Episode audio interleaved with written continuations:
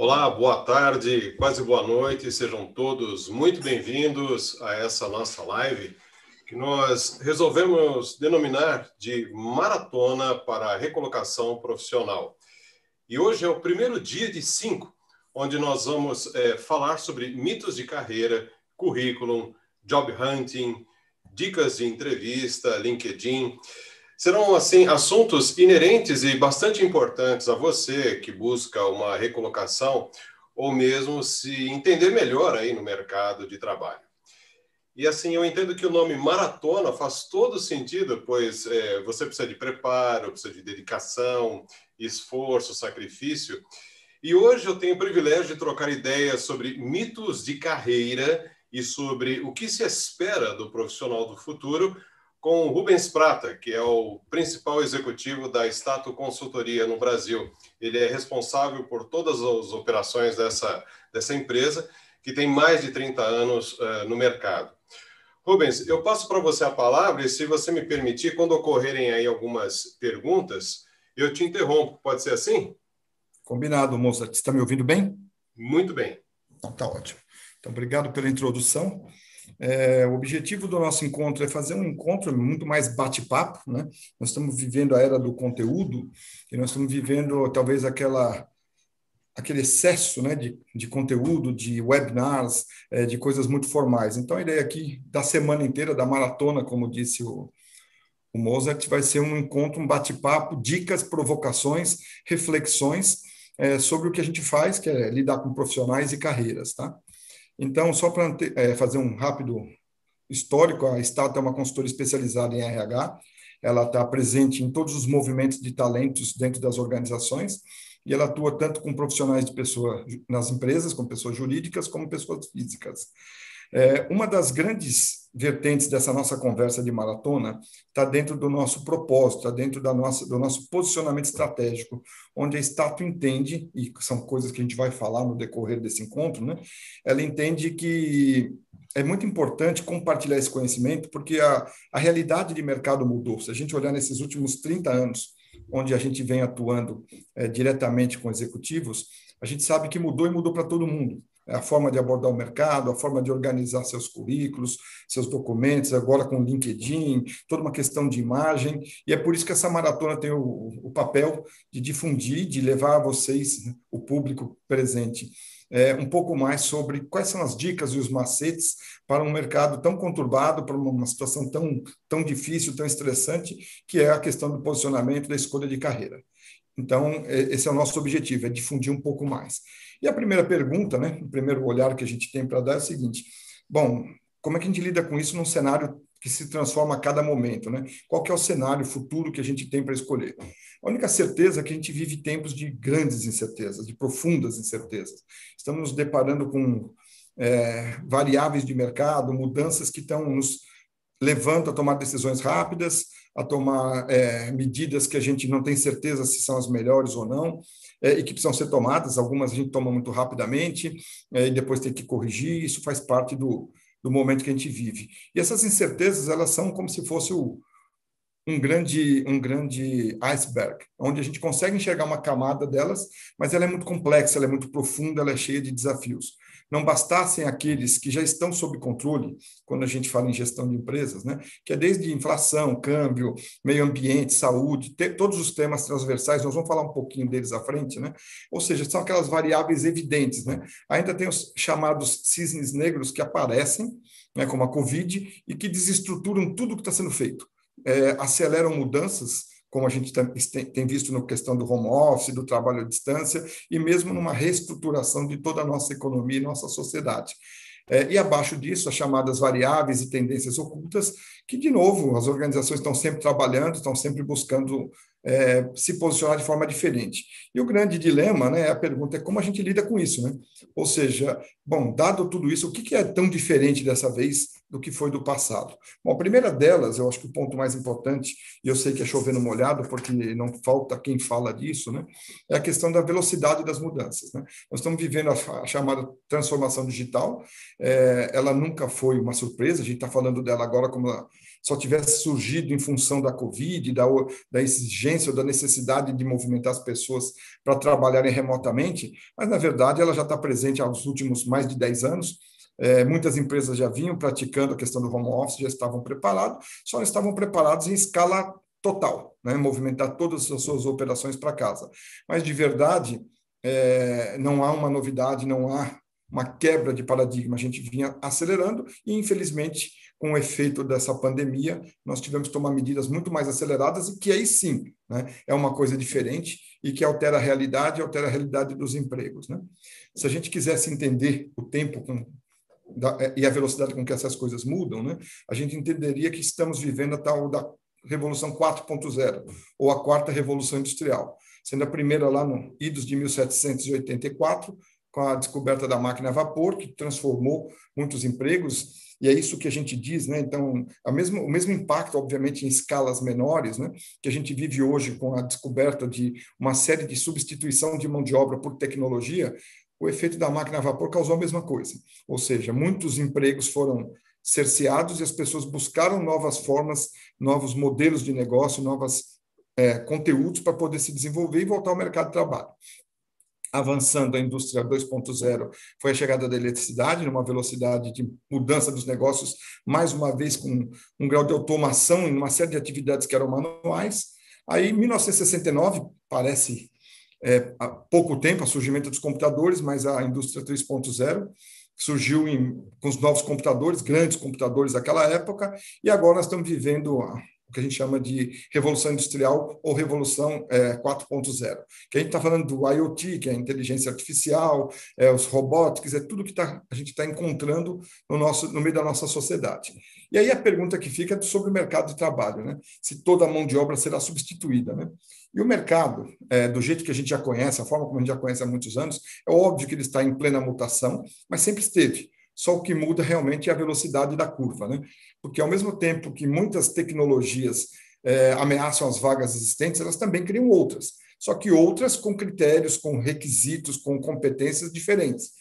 E isso nunca mudou, né? Então, o tom da nossa conversa de hoje, ele deve sempre se basear em que a gente parece que está sempre vivendo uma novidade, com nomes bonitos como Mundo VUCA, é, Novo Normal, Mundo BANI, é, quando, na verdade, ele é um processo de transformação. Passo a passo, a gente vem aprendendo e vivendo, não há uma disrupção efetiva nisso, né? Ou seja, todos os tempos, todo o tempo há novas tarefas, há novas competências, novos desafios, que as pessoas ciclicamente vão se fundindo nisso. E hoje mesmo, a gente sabe que a maioria dos profissionais já nem querem mais o estilo de vida da geração anteriores, né? Aqueles de trabalho árduo o tempo todo, as pessoas estão buscando um certo equilíbrio de vida. E não bastasse, né? Não bastasse apenas a transformação digital como um grande acelerador, que está colocando uma série de desafios para as organizações, a gente ainda vive, se fosse dentro do Brasil, a nossa questão econômica, uma crise econômica e moral. É, apesar de, né, da Covid ter acelerado, mas a gente já vinha de um histórico de desemprego em massa, ou seja, uma oferta muito maior de mão de obra do que a capacidade das empresas é, absorverem, eh, e dependentes, muito dependentes da reforma trabalhista, previdenciária, tributária eh, e administrativa.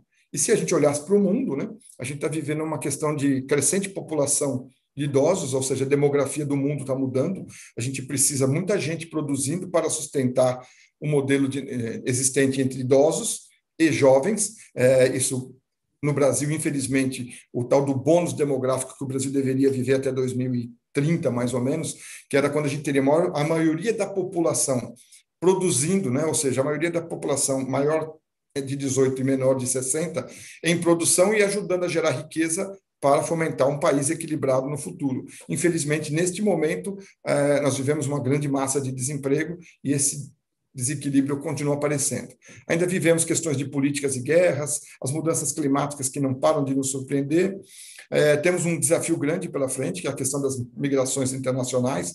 Há uma necessidade de uma revisão da governança global, ou seja, como lidar com essas pessoas que, se, que migram de países em guerra ou que estão sofrendo com a questão do clima. E agora, rapidamente, a Covid, que chega num num momento onde a gente está acreditando numa mudança a partir das vacinas, mas ainda temos muito a aprender. Esse episódio vai durar bastante tempo, ele não acontece e não tem que acontecer com frequência, mas traz aprendizados duros, árduos, e que transformam novamente a forma de acreditar, olhar e pensar em empregos, né? É, não preciso repetir a questão dos millennials, né?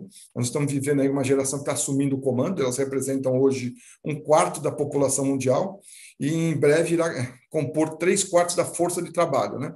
E é a primeira vez na história que a gente se defronta com quatro gerações trabalhando junto. Ou seja, com o avanço da saúde, as pessoas permanecem mais, ou seja, querem contribuir mais, chegam a uma idade mais madura com muita saúde, muita capacidade de contribuir e permanecem no, no mercado de trabalho. Então, nós estamos, de novo, né, dizendo que aumentou uma geração na, na, na relação de trabalho e isso nos impõe, de novo, uma busca de equilíbrio entre oferta e demanda. Não obstante, temos aqui um conjunto de mudanças fundamentais que impactam e todo dia faz parte do crescimento, do desenvolvimento, que são os temas que eu já disse, de migrações, que a gente precisa discutir, diversidade cultural, discriminações, questões de gêneros, ou seja, todas as conversas que tramitam pela, pela, pelas temas transversais, ou seja, de um equilíbrio de sociedade que cobre todos os determinados pontos. Ou seja, como, ao mesmo tempo, as organizações lidam com essas mudanças, é, com todas as mudanças de mercado, com a mudança do ser humano, a mudança da sociedade, tudo isso impacta, de certa forma, no, na questão do trabalho. E aí, a grande provocação é, bom, tá bom, a única certeza que a gente tem nisso tudo é que nós vamos seguir mudando, né? É, isso é parte do processo. A mudança, ela é constante, não tem quem segure, não é pra, nem quem, nem, não tem nem quem queira segurar, é um processo evolutivo e ela vai continuar acontecendo. O lado bom é que já foi assim no passado, como eu falei, da Revolução Industrial. Então, enquanto algumas profissões tendem a des- desaparecer, desmanchar, é, outras aparecem no lugar, por isso que eu chamo, né, de Quarta Revolução Industrial, com um nível maior de exigência, né? Então, a gente começa a ter um nível maior de exigência de capacitação. E, apesar de assustador, a automação promete liberar alguns trabalhos mecânicos e repetitivos, mas, do outro lado, vai criar novos trabalhos baseados na criatividade, no raciocínio e em habilidades sociais mais interessantes, que eu vou descrever um pouquinho mais é, na nossa conversa à frente. Se as carreiras vão seguir mudando, o ponto fundamental no nível de velocidade que a gente encontra é poder ter uma visão, né, de decisão desse futuro. E, portanto, é, buscar sempre o autoconhecimento. Eu vou detalhar um pouquinho mais isso aqui, é só um grande overview, né? É, buscar sempre o autoconhecimento, e é importante quando a gente fala dos mitos, né? É como se isso fosse uma novidade, né? É, o autodesenvolvimento é a origem de tudo, né? A palavra auto, né? Você tem que estar sempre à frente, entendendo as demandas e se antecipando, né? É, você tem que identificar, desenvolver o que é ponto forte e fraco, nós vamos falar disso também. Tem que entender e saber avaliar quais são as principais variáveis, né, de carreira que você deve administrar. Como você lida com isso? Hoje as pessoas, antigamente as pessoas encontravam, né, processo, ela estuda, encontra um, um, um emprego e estabiliza. Então, há trinta anos atrás, vinte e cinco anos atrás, a palavra-chave era estabilidade. Ou seja, quais eram as principais variáveis de carreira? Era se preparar para um bom emprego e buscar estabilidade. E sim, se passava trinta, quarenta anos na mesma organização, eh, e hoje essa dinâmica se transformou. Primeiro pela demanda do indivíduo, né, que também quer se desenvolver, quer crescer o tempo todo e busca as oportunidades no mercado, e outras pela própria dinâmica das empresas, pela, pela pró- própria dinâmica do mercado. Eh, a gente fala muito em tomada de decisão, então carreira não é uma... Um, um bem, um ativo que você terceiriza, que você entrega para alguém. As decisões devem ser tomadas sempre por você mesmo.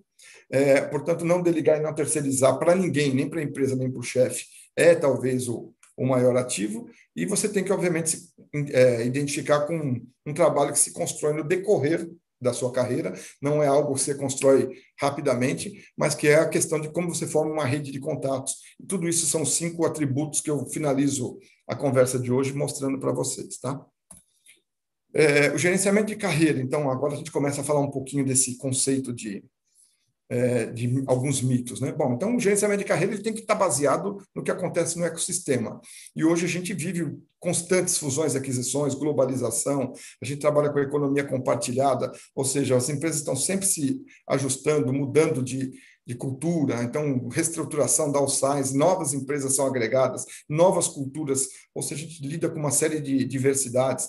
Aí tem a tal da terceirização, eficiência, ou seja, a gente está falando aqui de um conjunto de variáveis que vamos dizer, circulam, né, o nosso meio ambiente, negócios disruptivos, VUCA, BANI, são palavras novo normal, que não está aqui, né? Alta competição, o cliente comandando, o cliente é rei, só teremos protagonistas, essa é um, uma grande provocação, né? Será que tem espaço para todo mundo ser protagonista? E o que quer dizer ser protagonista? O Conselho de Educação Continuada, que nós já falamos, ou seja, nós estamos vivendo uma época onde tudo é alto, né? É alto tudo, a velocidade das mudanças requer uma flexibilidade e a escolha.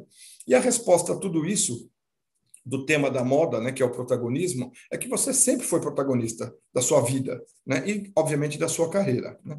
Então, como é que a gente agora, olhando para o futuro e tentando seguir o nosso, pra, nosso tempo aqui, olhando para esse futuro, né, a gente tem alguns temas, e é importante essa provocação de mitos, no sentido de dizer que algumas coisas elas são as, é, um, um avanço do que a sociedade vem trazendo. Não é necessariamente algo extremamente inovador, desafiador ou disruptivo, que tem que se fazer jogar tudo fora é, e começar de novo. Então, eu fiz até aqui a piadinha de nunca antes na história desse país, né? Então, quando você fala, ah, agora você tem que ser protagonista, mas quando é que eu não tive que ser? Quando é que eu podia ficar sentado e de delegar para alguém, né? Então, o conceito precisa ser um pouco mais administrado. E eu acho que é legal entender um pouquinho da questão da oferta e demanda, né? É onde nasce o conceito moderno do tal do protagonismo, né? Que ele tem uma relação direta com, vamos remontar a mil novecentos e setenta, eu vou fazer um, um rápido histórico aqui, que é parte dos meus estudos do, do meu doutorado em, em gestão de recursos humanos.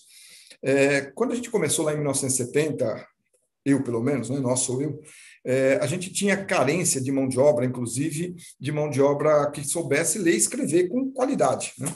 Naquela... Na, cinquenta anos atrás, esse, esse, essa oferta era bem mais remota.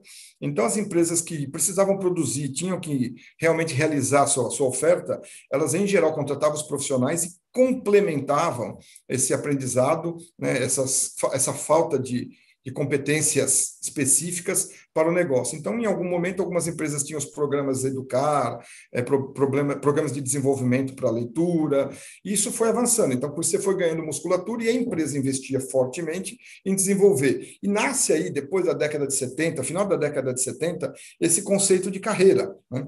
Onde a empresa diz, bom, ok, então eu preciso trazer mão de obra que o mercado ainda não me oferece pronta, qualificada, e preciso desenvolvê-las para atender minhas demandas internas. E aí ela começa a desenvolver um conceito de carreira que é amarrado à função direta, né? Então, a empresa, quando percebe que... E o mercado, ele se auto-reconstrói, né? Então, quando ele percebe, puxa, precisa de gente mais qualificada. Então, o mercado começa a oferecer um pouco mais de, de oferta de estudo e as pessoas deixam... É, o nível de analfabetismo evolui, as pessoas passam a ter uma, um avanço e a qualidade de exigência das organizações também avançam. E aí a empresa diz, bom, agora eu não quero mais só quem saiba ler e escrever, até porque eu estou comprando novas máquinas, elas requerem uma série de temas de segurança e eu preciso que as pessoas saibam ler, escrever e interpretar, né? É, e aí ela passou a exigir, entre aspas, é, a pessoas em algumas das categorias profissionais, profissionais que tivessem curso superior. Se a gente for remontar lá no passado de oitenta, não era uma...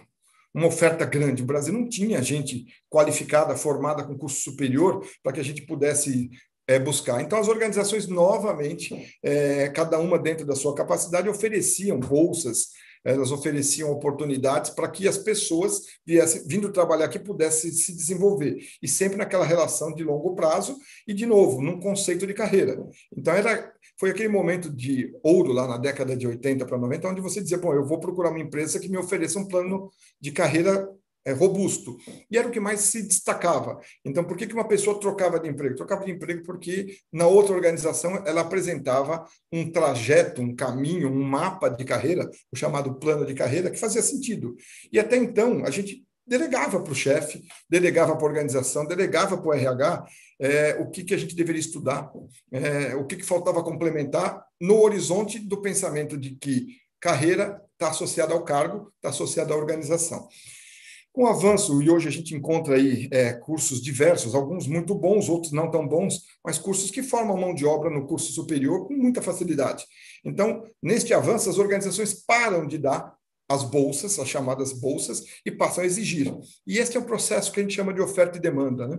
Ou seja, eu paro de oferecer programas de desenvolvimento porque o mercado tem. Eu posso colocar naquele, naquele requisito formação superior, pós-graduação, mestrado, experiência, vivência no exterior, inglês. Então, tudo aquilo que faz parte deste movimento, né? De que enquanto a empresa não tem em oferta, né, suficiente para a sua demanda, ela desenvolve. E aí constrói-se uma série de centros de treinamento, de capacitação que as empresas iam fazendo para com, com, complementar as, as, os gaps de, de conhecimento. E quando mais o, re, o mercado responde com universidades, com cursos, com formação, com desenvolvimento, com coaching, com todas as oportunidades, naturalmente, né, o objetivo migra para muito mais pedir, exigir no processo de contratação do que necessariamente constar o que seria hoje básico para uma nova entrada no mercado de trabalho. Então, quando o protagonismo de hoje surge com essa evidência, seja protagonista, busque você a sua carreira, tenha domínio sobre ela, é você quem escolhe, essa palavra, de certa forma, ela cria um certo conflito, ela cria uma certa pressão quando alguns chefes ou alguns desavisados, né, é, impulsionam, especialmente jovens, a dizer: você tem que ir atrás dos seus objetivos sozinho, você tem que enfrentar as mudanças. Necessariamente precisa encontrar um ponto de equilíbrio, né? Porque aquilo que se fala, que pode ser algo muito novo, não necessariamente é tão novo. Então, eu trago aqui rapidamente dois slides, acho que são dois ou três, de uma palestra que eu fiz recentemente na FEA U S P, que é do meu, do meu doutorado, é, onde a gente mostra aqui que na década de noventa, né, ou seja, com a escassez dos recursos, ou seja, falta de investimento, redirecionamento dos recursos das organizações, a expectativa de carreira em uma única organização começa a deixar de fazer sentido. As discussões sobre carreira, e aí entra Sem Fronteira e Carreira Proteana, começam a ganhar força. E o conceito da Carreira Proteana de mil novecentos e noventa, ela está diretamente relacionada a um modelo Proteus, um deus, que ele decide por si só o que quer fazer, as escolhas que ele tem. Então, assim, falar de protagonismo no, em dois mil e vinte, dois mil e vinte e um, como sendo a grande virada, é dizer, atenção, né? O mundo hoje, a, a, o equilíbrio entre demanda e oferta, ele não está mais proporcional. Você precisa, então, dado que a oferta, né, de mão de obra é muito maior que a demanda, você precisa de algum destaque. Você precisa se posicionar de uma forma mais objetiva. Você precisa escolher naquilo que você vai apostar. Você não pode depender de entender a organização para propor ou para se propor em alguma direção de carreira, porque já seria tarde, né? As pessoas estão se antecipando. Então, o conceito de só pecam pela palavra, porque não tem espaço para tanto protagonismo. O que tem espaço é para dono da carreira, para o ownership, né? Então, lá na década de ainda noventa para dois mil, a gente já dizia que o protagonismo das pessoas vem sendo considerado como fonte de inovação, competitividade e amadurecimento organizacional, obtidos através do desenvolvimento pessoal de carreira dos indivíduos. Ou seja, qual que é o tema aqui? Isso aqui é um recorte, né, histórico, mas é mais para dizer o seguinte: o, o, o tema de dominar sua carreira, de identificar suas oportunidades, se capacitar para isso, não é uma novidade, né? Sempre foi assim, só que em escala menor, porque até então a gente tinha organizações eh, demandando eh, e formando profissionais, e agora elas estão muito mais concentrando no que é core, né, nas suas universidades corporativas, nos temas que são muito diretos à sua organização, e tudo aquilo que o mercado oferece, ela requisita do mercado em suas contratações. E, portanto, aquele que não entende a direção do mercado, aquele que não domina quais são as competências que estão valendo hoje, valerão nos próximos anos, elas possivelmente terão dificuldades de se posicionar nesse mercado. Por isso que o tema de protagonismo ele pode ser é, um pouco mais relevante, mas não necessariamente com essa ênfase. Ele não é um tema que você, agora, nova geração, millennials, vocês têm que ser protagonista porque o mundo exige um novo perfil ou exige uma nova... Essa característica é uma característica do ser humano. Ele busca sempre a diferenciação, ele busca sempre entender e se antecipar. Portanto, não há nada de tão drástico e tão diferente, à exceção de que a relação oferta-demanda mudou. Então, antigamente, quem tinha algumas competências, ele era buscado pelo mercado. Hoje, quem tem essas competências são em números maiores e, portanto, ele precisa saber contar essa história. Ele precisa saber para quem levar. Um, então, esse é um dos primeiros mitos. O segundo mito, uma segunda preocupação, está associada ao tempo, né? Então, a gente está falando de uma geração que olha como temos todo o tempo do mundo, né? É, a frase que eu escuto bastante é que os, os trinta são os novos vinte, né? Ou seja, tem um lado muito positivo nisso. Quando os jovens demoram um pouco mais para escolher a carreira, eles têm uma, uma maior chance de acerto. E, por outro lado, obviamente, para investir em carreira, você precisa estar sempre se antecipando, porque é importante saber que quem sai na frente, chega na frente, né? É, as oportunidades, obviamente, são iguais para todos, mas o ponto de partida não. Portanto, entender esses... esses conceitos, essas diferenças à distância das competências é importante. E carreira não espera, né? Então, por mais que a gente tenha todo o tempo do mundo, tem alguém partindo na frente, né? E, em geral, quem parte antes, chega antes. O resto todo, e aí tem um tema que é muito midiático, né? Ou seja, é a questão do... Eu leio na mídia que uma pessoa é, realizou, largou o trabalho, montou um sonho e está se dando super bem. Então, aquilo é uma pressão tão grande que as pessoas dizem, tem um monte de gente que largou tudo para fazer um, o que gosta de fazer, né? E aí toma cuidado, porque às vezes um são muitos, né? E dois são todos. Então, isso a gente ouve muito com ênfase, né? Em processo de entrevista, quando fica, não, mas hoje todo mundo está focado em... Todo mundo quem? Todo mundo quantos? Então, esse é mais um, um segundo alerta, segundo cuidado. E aí, na linha do, dos mitos, eu acho que tem quatro que vão ser trabalhados, eu só vou passar rapidamente por eles, né? Mas eles vão ser trabalhados fortemente nos próximos dias, nos temas, como eu disse, de elaboração de C V, na parte de job hunting, como é que eu abordo o mercado, como é que eu me apresento ao mercado, a questão de dicas e entrevistas, como é que eu devo me comportar, e, por fim, a questão de imagem e LinkedIn. Então, que passa por esse aqui. Esse aqui é um tema que a gente publicou na Stato, acho que já tem algumas semanas ou alguns meses, é, é do professor doutor da Universidade de Colômbia, o Thomas Chamorro Presumic, onde ele realmente ele traz, ele traz até com um pouco mais de acidez, né, do que eu escrevo aqui, que a gente chama de quatro conselhos a serem olhados com cuidado, quando ele diz quatro conselhos a serem desconsiderados, né? Então, o primeiro deles é o seja você mesmo, que é um conselho comum, que todo mundo diz, olha, você vai lá, seja você mesmo. Não, é, é romântico, é bonito, mas, em geral, né, a empresa está buscando um profissional que se ajuste ao fit cultural. Por isso, como está aqui tarjado em amarelo, o discurso apresentado na entrevista de emprego deve ser coerente, ensaiado e bem fundamentado, que normalmente são as dicas e são as orientações que a gente faz em nossos programas, né? Não é perder a personalidade, mas o ser você mesmo, o cuidado que não é necessariamente não considerar os, os interesses é, do outro lado da, da mesa. É, o segundo é deixar suas conquistas falarem por si. É óbvio que isso é importante, elas realmente... elas se propagam, né? Mas é importante, e pesquisas dizem que a gente tem que ter um bom trabalho de exposição, saber falar, gerar conexões, poder publicar boas histórias é, de sucesso. Se a gente olhar no próprio LinkedIn, tem todo um trabalho a ser feito, e isso no último, no último dia da nossa maratona também vai ser trabalhado com, com a Renata, que é uma consultora que vai falar sobre LinkedIn e branding. É, foque nas suas fortalezas, é óbvio, né? Mas cuidado, porque quando você se concentra somente nas fortalezas, quando vem aquelas perguntas do tipo, me fala um ponto fraco. Em geral, a pessoa diz, ah, eu sou perfeccionista. Eu falei ponto fraco, não falei um ponto forte, né? Ou um ponto é, forte que pode ser excessivo. Então, assim, o excesso de confiança, quando você se concentra só nos pontos fortes, naquilo que você é muito bom, pode te deixar vulnerável, né? É, na hora que você tiver que pensar em algum, alguma outra resposta, e como diz o ditado aqui embaixo, né, é na dor que se aprende. Então, é bom ter um ponto de equilíbrio, saber naquilo que você é bom, ninguém é completo, ninguém é bom em tudo, é, e ter isso bem trabalhado também para o processo de entrevista, que é na, na quinta-feira. E aí, obviamente, é o siga a sua paixão, né? É o que mais se fala hoje em dia, tem um propósito, escolha um propósito, a gente escuta coisas bastante bonitas, né? Eu jamais trabalharei numa empresa que faz isso, ou eu jamais trabalharei numa empresa que...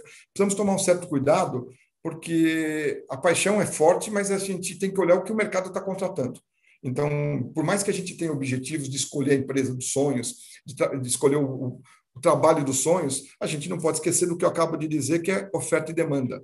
Ou seja, a gente precisa ter isso muito bem equilibrado. E esse é, talvez seja a principal dica. Então, uma vez provocado esses cuidados e que serão tratados nos próximos dias, é, o que a gente tem que buscar, então, equilibrar nesse jogo? E eu diria que são cinco... Cinco coisas, né? Além da saúde física e emocional, que é do indivíduo, da satisfação pessoal e realizações, que você tem que buscar a despeito de qualquer coisa, na carreira ou na vida, e buscar uma vida financeira planejada. Não tem como fugir desses três elementos de cunho individual. A gente fala de cinco coisas é, que a gente pode ter que levar na nossa mochila, na nossa bagagem, né? É, e aquela é constante, né? Então, eu brinco aqui que tem novidade chegando, mas, na verdade, não tem nenhuma novidade, né? Porque falar em competências é um tema de sempre, né? Quais são as competências que você vem desenvolvendo no decorrer do tempo. Falar em aprendizagem como uma transformação contínua não é uma escolha.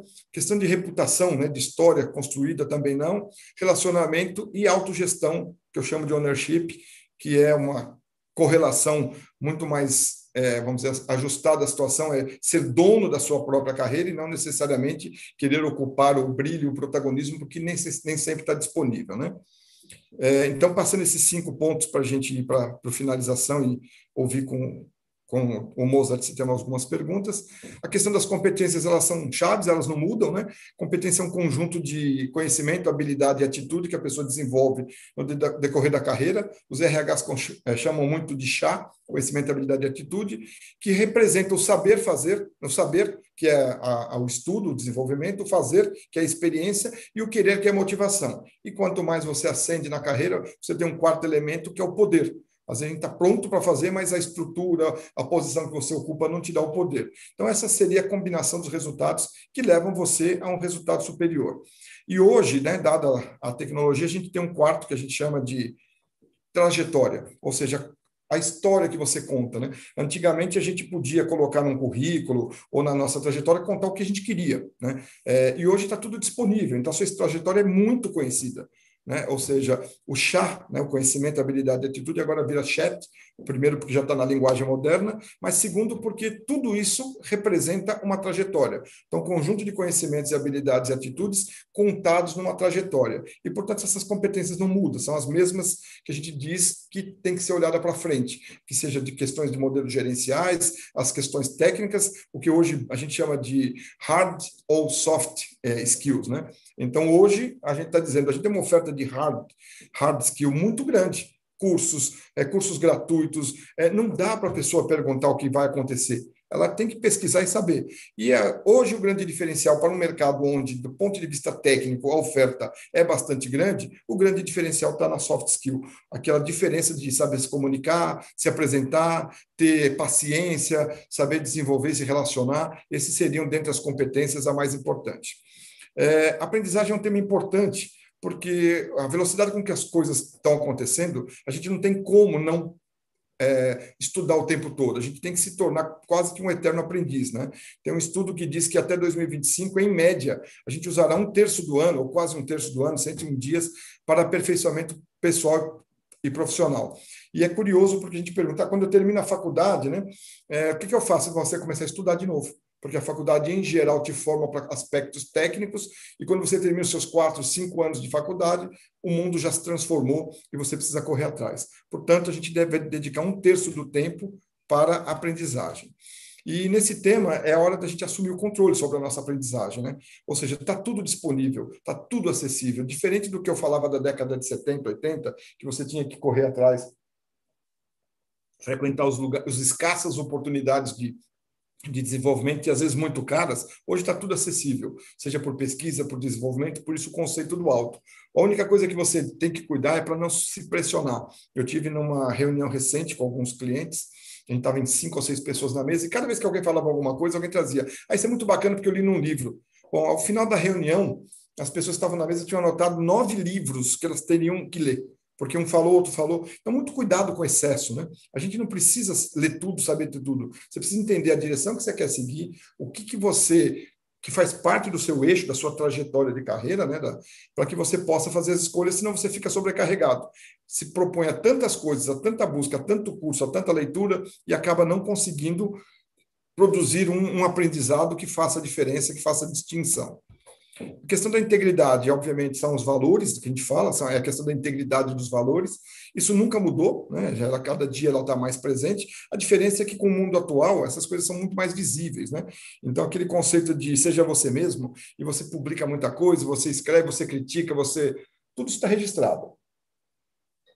A gente pode dizer que não, mas está tudo dentro da nossa história. Então, é importante entender que tudo aquilo que a gente constrói, né, ela tem uma explicação, ela vai ter que acompanhar a nossa vida toda, não é uma coisa que a gente faz e, e como era antigamente, tira do currículo. Faz parte disso, né? Ou seja, o errado é errado, o certo é certo, ou você tem integridade ou você não tem. Então, em termos de carreira, é, pensando em carreira ascendente, que é o que todo mundo planeja na vida, não busca estabilidade, é, esse é um tema que cada dia mais está exposto.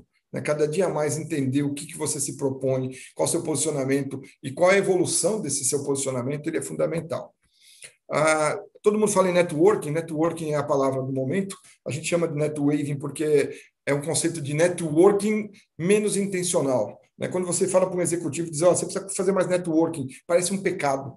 O cara fica assustado de achar que fazer networking é ocupar o tempo de trabalho para outras coisas, quando de verdade a gente está falando de relacionamento. Relacionamento a gente faz desde pequeno, né? Desde criança. Então, é onde você se comunica, onde você conta seus objetivos, é onde você se relaciona. Ou seja, é algo construído durante toda a vida, né? Ajuda a construir sua imagem e não necessariamente ela tem um único objetivo, que é gerar oportunidades. Ela vai propiciar isso pela relação, pela integridade, pelo que você construiu, pelo conjunto de competências, por esses cinco aspectos que eu, eu venho dizendo para vocês. Ou seja, conhecer pessoas e deixar que os outros... É, conheçam, dá início ao ciclo que impulsiona o nosso netwaving, né?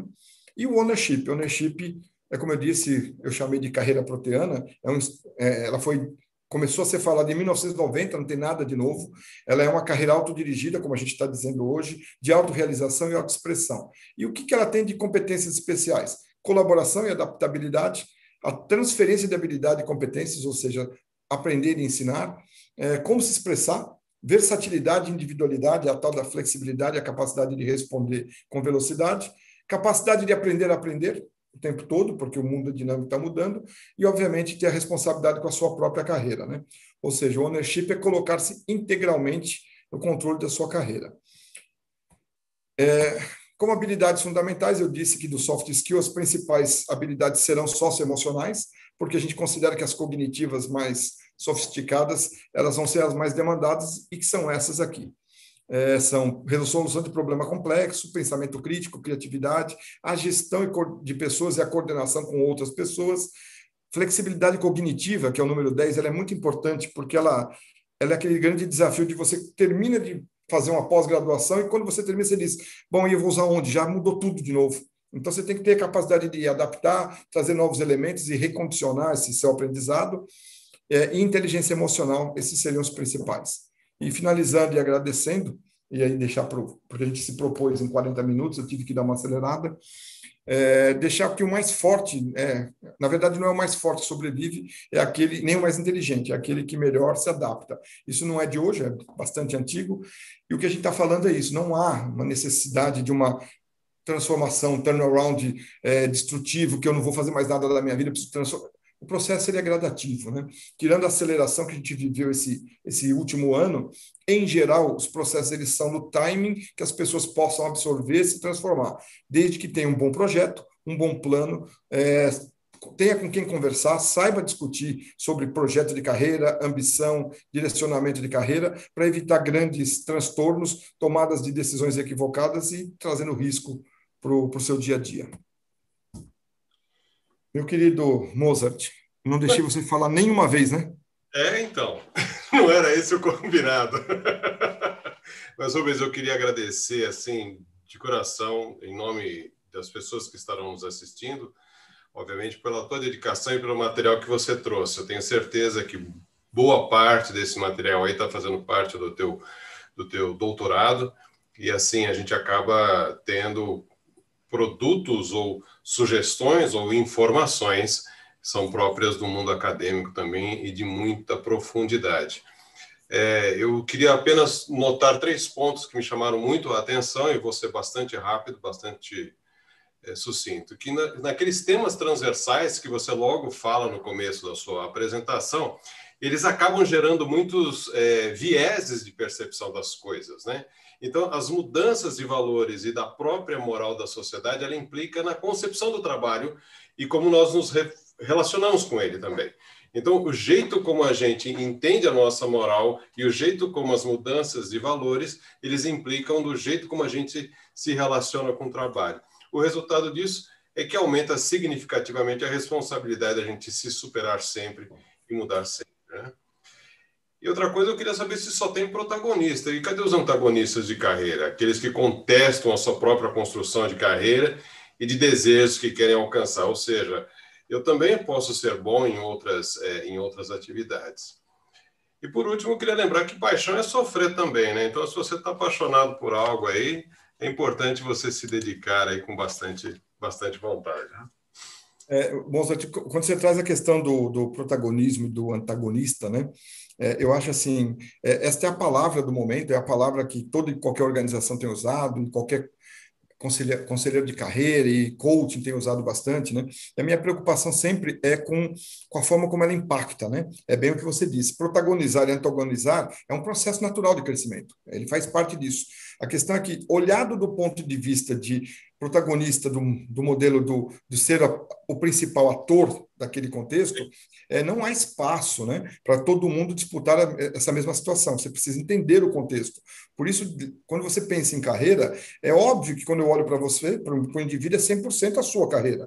Mas quando eu olho para o contexto, para a convivência, para a integridade, para as relações, eu preciso construir algo saudável. E que, portanto, olhar isso como um objetivo de ter o controle da sua carreira e não necessariamente só pensar em ser o protagonista do jogo, do ambiente. Eu acho que essa sua fala de antagonizar e protagonizar, ela traz muito, muita reflexão. Uhum, uhum.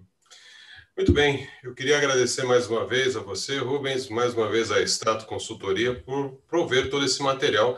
Lembrando a todos que estão assistindo que amanhã também, às dezenove horas, nós teremos mais um consultor especializado que vai tratar conosco sobre currículo, vai trazer todos os segredos do currículo, um currículo bem feito, bem preparado, um currículo atraente e que chama bastante atenção daqueles que vão estar acessando, né, as nossas informações. Você queria falar mais alguma coisa, Rubens? Não, eu só queria me desculpar porque o volume, como você disse, né, o conteúdo é muito grande, a vontade de trazer toda esta reflexão em quarenta minutos acaba não permitindo espaço para muita participação, mas com a confiança de que hoje realmente é só o lançamento de uma ideia, né? É uma provocação, e que nos próximos quatro dias a gente vai cumprir exatamente com os quatro principais fundamentos, que é a questão do currículo, da entrevista, do LinkedIn e da forma de buscar e abordar o mercado, que aí se associa com todos os temas gerais e amplos que eu falei hoje. Então eu te convido para uma próxima rodada também. Você traga o Elton Zé mais aí para a gente, tá bom? Excelente, muito obrigado. Um grande abraço. Sucesso para nós. Até mais. Tchau, tchau.